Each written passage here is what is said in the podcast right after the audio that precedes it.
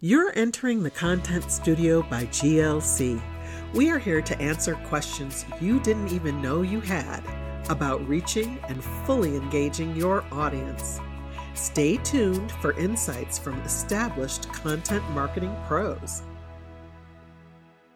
Hi, welcome to the Content Studio. I'm your host, Myrna Traylor, and we are here today with Rebecca Lubecki, who has got all of the ins and outs of what content marketers need to know about using AI for producing their materials. So, thanks for joining us, Rebecca. Ah, thank you. Thank you for having me. So, tell us a little bit about using Chat GPT and why it's become such a phenomenon. Yeah. So I think essentially it's just because it has endless possibilities. Um, people have been able to use it for everything. Mine and my partner's favorite thing is we like to write, use it to write poems about our cats. I have a friend who uses it to meal prep and design recipes um, just based off of what's in her fridge. My dad works in software and technology, so sometimes he uses it to help him write code. So, I mean, it could just really go on. I also know people who work in SEO who have also uh, really enjoyed using it just to help them find keywords. Oh, that's very interesting. Does that mean that they are writing something and they need to know what keywords are going to work well? What I've seen is people will just kind of type a prompt and because it pulls things from the internet they're seeing, oh, okay, this is what's it's pulling from, you know, the most popular sources. So they're like, okay, this is what people are thinking when they type into things, and this is what people are saying. So this is the direction angle that we are going to go. Oh man, that's amazing. So how can marketers use that or how can people who are trying to promote or expand their brand use something like GPT-3? I think really just experiment and trial and error. It's still a new tool. There are some glitches, but it's also constantly evolving as well. And I really can't think of a better way than to just play around with it and experiment. Uh, see if it works for you. There are things where I found it's been really helpful, and then there are other things where I'm like, eh, that wasn't really automating my process with this as much as I was hoping to. So maybe I'll wait that out and try again yeah. later if there's more development. Do you find that it is able to work well with specific kinds of information, or maybe the more specific you're trying to be, the somewhat less facile it is? Yeah, it helps when you definitely hold its hand. You know, the more you give it, the more it'll give you in return. I know when I've tried being pretty general, it was just pretty vague and all over the place. This isn't the most professional or best example, but when I really wanted it to write a poem about my cat, I was like, this is what she looks like. She's very tiny. She makes squeaky noises. she has some dandruff, but we still love her. And it was just so it, then it was really able to encompass just everything that we were trying to capture in this little song that it wrote about her. And otherwise, um, I also I tried a more vague version of it. For example, it, it just started writing poems about her stripes and her orange fur and for background she does, is not an orange cat she does not have stripes so it i know that's is not the most professional context but this is kind of like the most specific example that i can think of um, in my experience. And so i really i had to go back and say no please write a poem about my little small black cat with makes squeaky noises and was kind of able to figure out what my cat was really like. Otherwise i think if yeah you're less specific it's just going to assume for you mm. and kind of give you something that oh that's actually not what our brand is that's not yeah. what we're trying to go for so it seems like a lot depends on what you put in which is you know the old computer adage garbage in garbage out but for this it seems as if you really do have to know what your goal is when you are directing chat gpt to generate something for you i can imagine that for someone who may be just in a rush and they want to quickly generate, let's say, an email to their audience about a specific offering or an event, let's say. ChatGPT might be useful, but you would probably have to give it a lot of good background information. Mhm. I mean, that's really know your audience too. I think that's another piece of advice I would give is just be willing to go back and tweak it and make some little fixes here and there. Know your audience cuz I gave it the prompt and I said, "Please write it at a 6th grade reading level." and it was almost so basic. It almost sounded like it was talking to a toddler. And I'm like, well, this is still healthcare. So we're still going to use some of the bigger big kid words in this. We won't eliminate those entirely. So I did have to go back and make some tweaks, but it was also still really helpful in just getting that framework. The times that I've used it, it's been, as you say, helpful to give a framework or a starting point, a jumping off point for something that you can then come in and add and subtract. And it's really good for writer's block. oh my gosh, yes. so if yeah. you can't figure out a way to, you know, just jump into a topic, sometimes having the AI take a stab at it first is pretty helpful. You actually know more than the AI does yeah, that's what I'm like. I, I'm still smarter than you. Yes.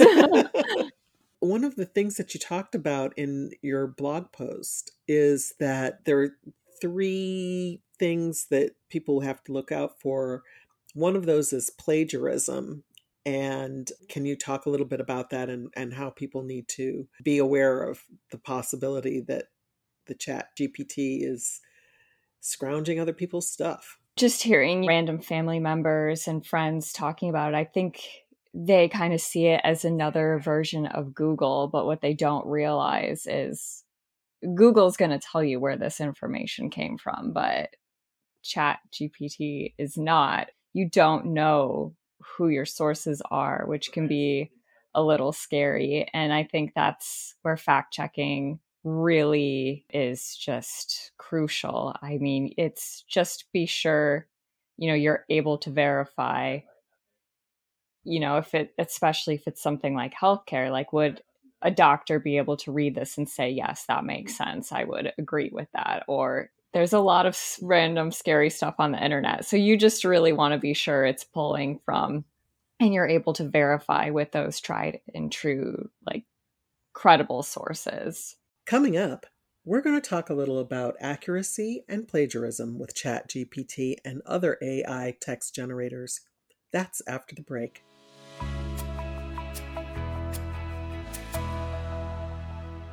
Want to learn even more about AI tools and their capabilities for content marketers? Check out our on demand webinar, Rise of the Machines How AI is Pushing the Limits of Content Generation. You'll learn how AI can help your content workflows and how it can hinder them. We'll expand your AI toolset beyond ChatGPT and help you understand how to avoid the pitfalls of this emerging tech while taking advantage of its benefits. Find the webinar in our resource hub at glcdelivers.com forward slash resources.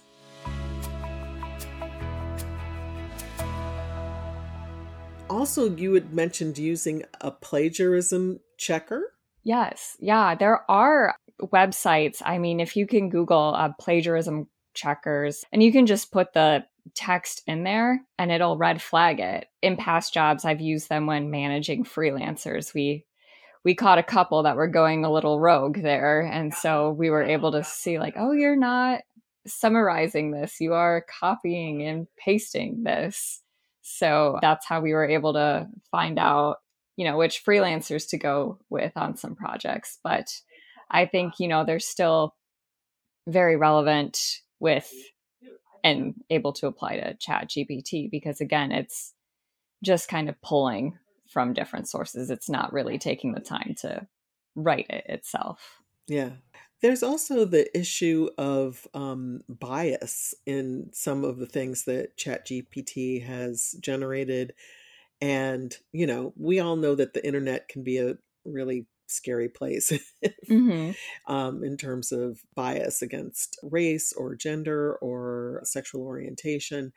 And what are the chances that some of that gets reflected in what the AI generates for you? Yeah, yeah, definitely. I have seen that since I've written this story, the people of OpenAI have tried to, you know, work to combat that. So I have seen where people have like purposely typed in horrible, terrible things, and then Chat GPT will say, like, yes, I'm not supposed to say that. This is not mm.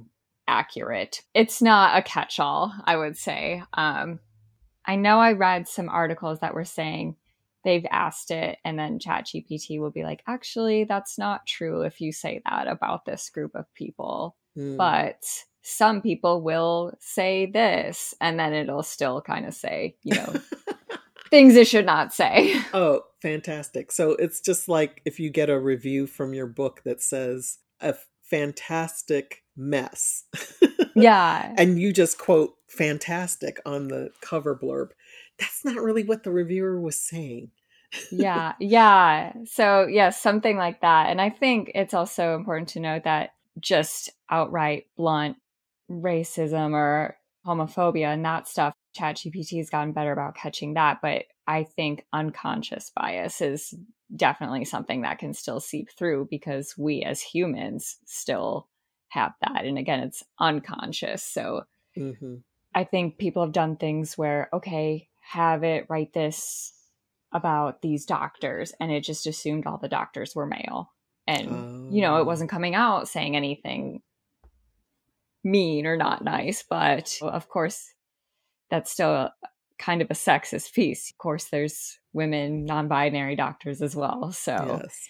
just be sure you kind of have that filter and that lens on you know looking through like okay is everyone if you have chat gpt write something for you. Just really go through and make sure is it giving everyone still equal representation? Because yeah. it's going to make those common assumptions that humans still make today. Yeah it's it's very important to review what ai has generated for you make sure that it is useful and unbiased and giving you the message that you want for your company. Mm-hmm. Are there other ways to be useful and efficient with this? I've worked with a lot of healthcare and I've interviewed a lot of the stories that I have to work on. I'm interviewing people, and you mm-hmm. can't really make Chat GPT interview someone.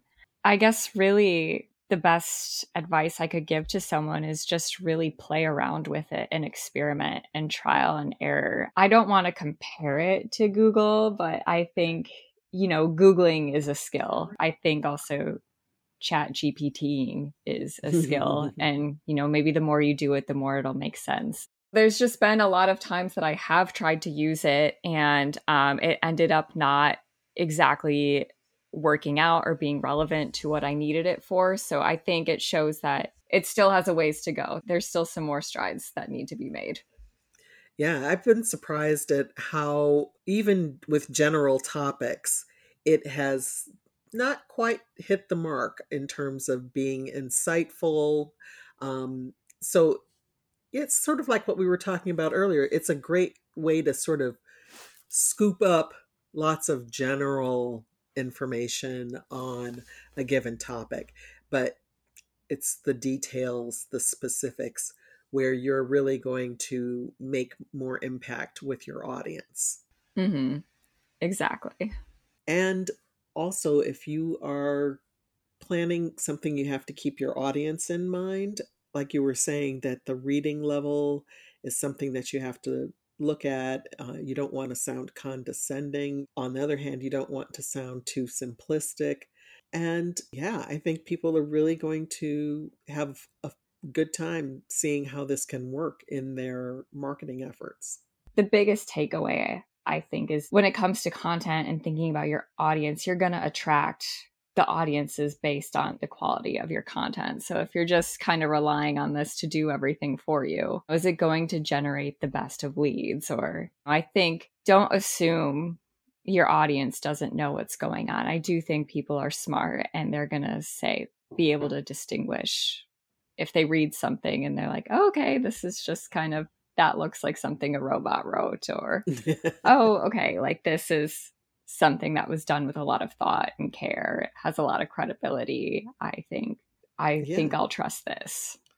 Yeah, that's important because you don't want to come across as somebody who's trying to get away with something. I mean, even if it's just the work of writing a blog or making uh, an article about some discovery or new offering from your association or your healthcare organization.